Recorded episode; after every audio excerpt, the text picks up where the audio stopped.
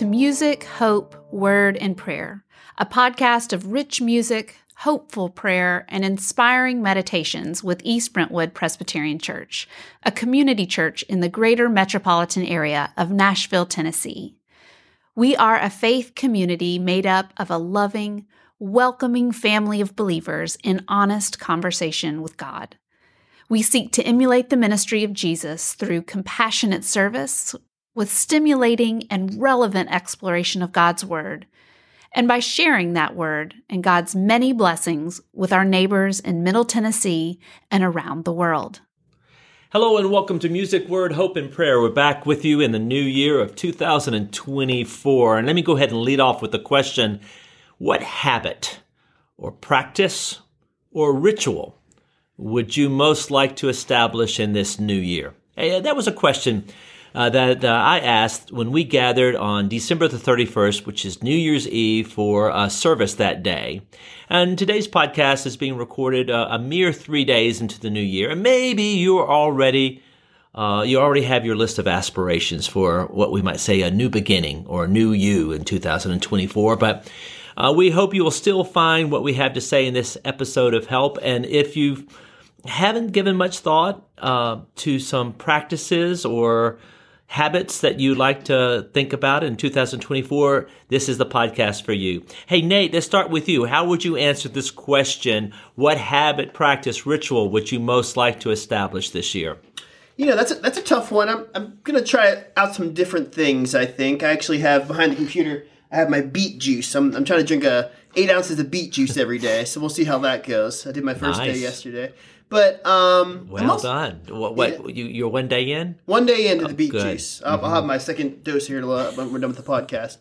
um, but yeah, I also maybe a little bit curious about meditation. I'm not going to commit to totally, you know, meditating every day, but I'm at least doing a little research and see what it's like. Because I, I practice yoga and I used to sort of be able to turn off my mind when I do that, but now I don't know. I find my mind is still racing even when I'm doing yoga. My back feels better afterwards, but I don't feel like my brain got any sort of reset. So, um, you know, as our listeners know, we live in an era dominated by rapid paced living. And I think cultivating a daily practice of mindfulness could perhaps serve as an anchor amid the craziness of life. So, just from my initial readings of it, it seems like the research suggests that mindfulness meditation can enhance mental well being, reduce stress, and improve overall cognitive function. So I think it could have a ripple effect into various other facets of my life. So oh.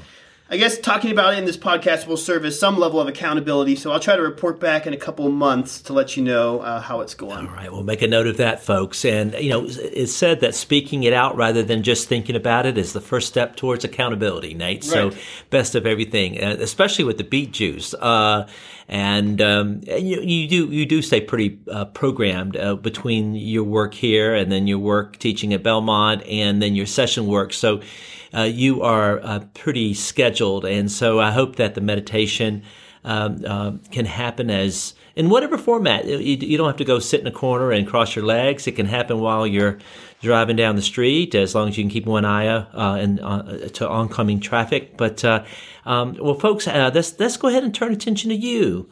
Um, today's episode uh, is going to be brief, and, and we're going to do some thinking about the importance of rituals. And um, then I'm going to leave you with a couple of questions, like we let off with the top of the episode here, of questions for you to reflect upon. Uh, now, this question doesn't have as much to do about rituals uh, as it does mindfulness, which uh, Nate you've already highlighted. Um, but here's here's the next question I have for you all to consider today: Who do you want to most encourage this year? I asked that on Sunday, and that one uh, people really gravitated towards that because one thing it does, it gets us outside of ourselves, and it thinks about uh, another person, and they ended up lighting candles. So we about burned the place down with so many candles being uh, lit, and so that's a great and encouraging question to consider.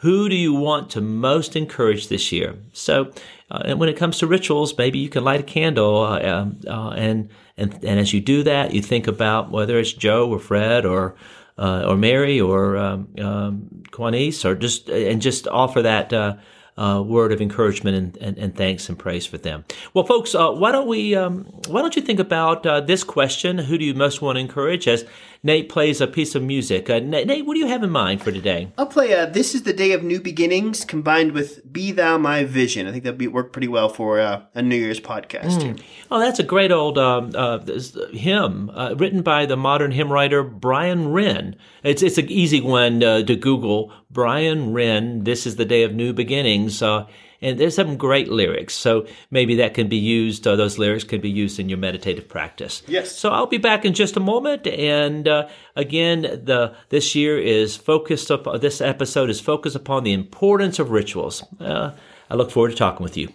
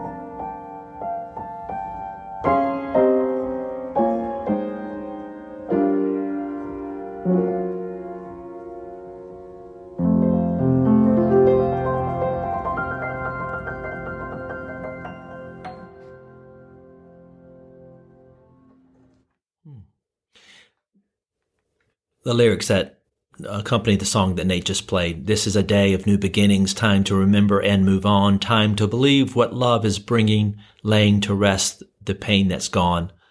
Then, then let us with the Spirit's daring step from the past and leave behind our disappointment, guilt, and grieving, seeking new paths and sure to find. Brian Wren, this is the day of new beginnings.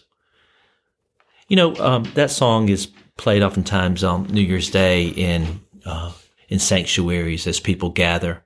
And we, you know, gathered on New Year's Eve. And, you know, in terms of the collective rituals that we do around here, um, it looks like this. Uh, we we burn things, and we light the Christ candle each each week, acknowledging uh, the the gift and grace of uh, uh of, of, Jesus Christ. Uh, we confront um, what has been lost. We gather for memorial services and funerals. Uh, we pass things around, uh, such as the bread and the cup of communion, and we anoint things. Uh, baptismal font in a church reminds us of our identity that we belong to God, and when we um, then we anoint elders to serve. So for a long time, people have come into a place with collective rituals. This passage in, that's read in uh, the early days of the new year or just after Christmas, where Mary and Joseph bring baby Jesus into the synagogue, returning to the temple in Jerusalem to enact the sacred birth rituals of their culture and tradition. Uh, while they're doing what is customary, uh, the unexpected occurs as a man named Simeon is led by the Spirit into the temple to proclaim Jesus as the light of revelation. And then uh, a, a, prophet uh, named Anna approaches them, praising God and speaking about Jesus to everyone longing for redemption. Uh, that must have been, I don't alarming, but also encouraging to new parents, Jesus, of, of, of new parents of Jesus, Mary and Joseph, who probably knowing the prophecy that they received would feel weary for what lies ahead, but perhaps because of these sacred rituals and those who bear witness to them, like Simeon and Anna, they were bolstered and it gave them courage for what lies ahead. Rituals.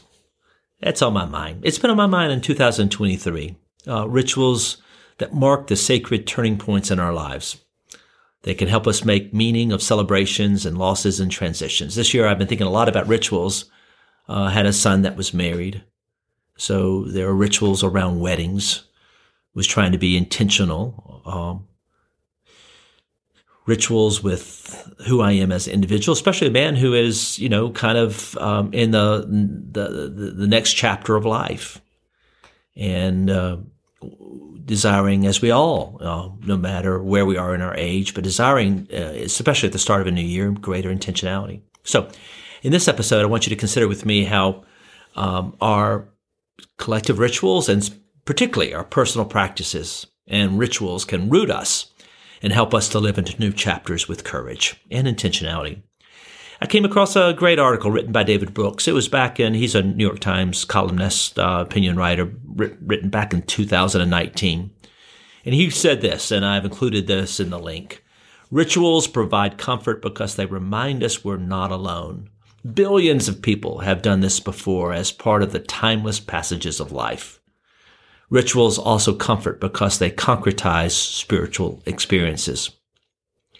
He goes on to write, So great is our hunger for rituals that when we come upon one of the few remaining ones, weddings, bar mitzvahs, we tend to overload them and turn them into expensive, bloated versions of themselves.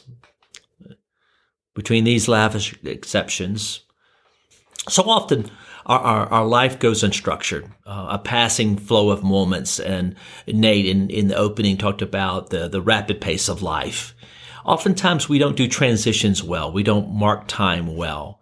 And these rituals are kind of these do- doorway moments when we pass from one stage of life to another. And they acknowledge that these passages are not just external changes, but involve internal transformation, which I think uh, is a real opportunity for us as we start a new year for ourselves.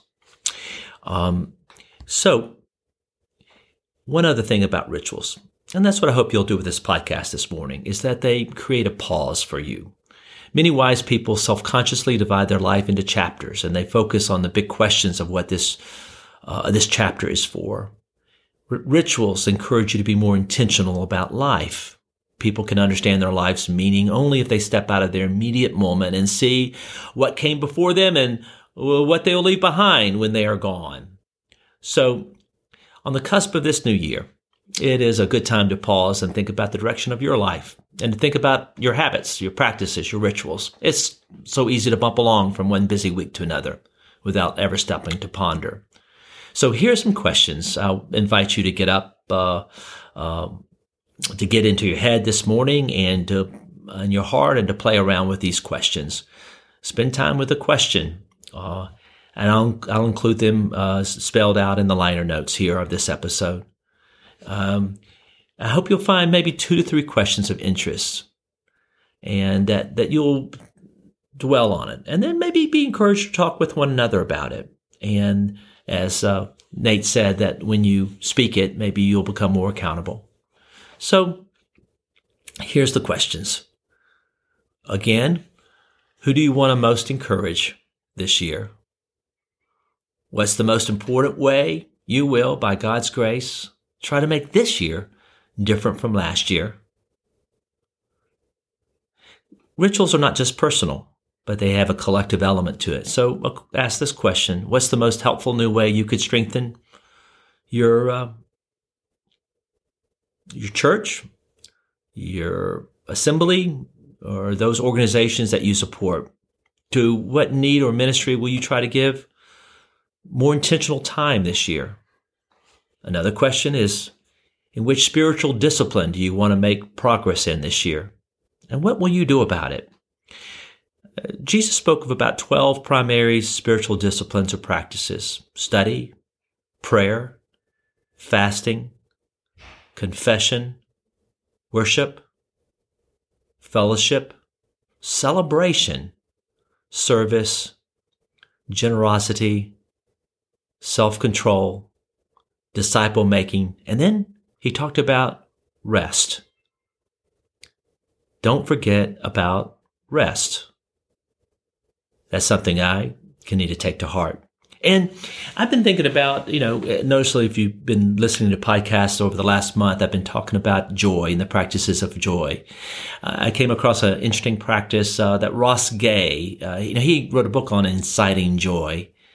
Um, but he, um, there's this thing about delight that when you pay attention to something and you see something that you delight in, that you have a mindfulness about it and that you raise your finger in the head in, in, in the air you with that the, the, the forefinger there and you raise it and you say delight.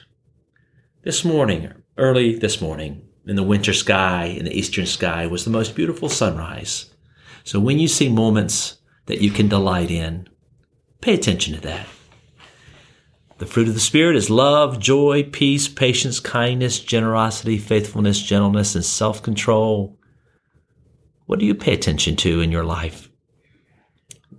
What habit, practice, ritual around generosity, joy, peace, kindness, faithfulness, self control would you like to establish this year?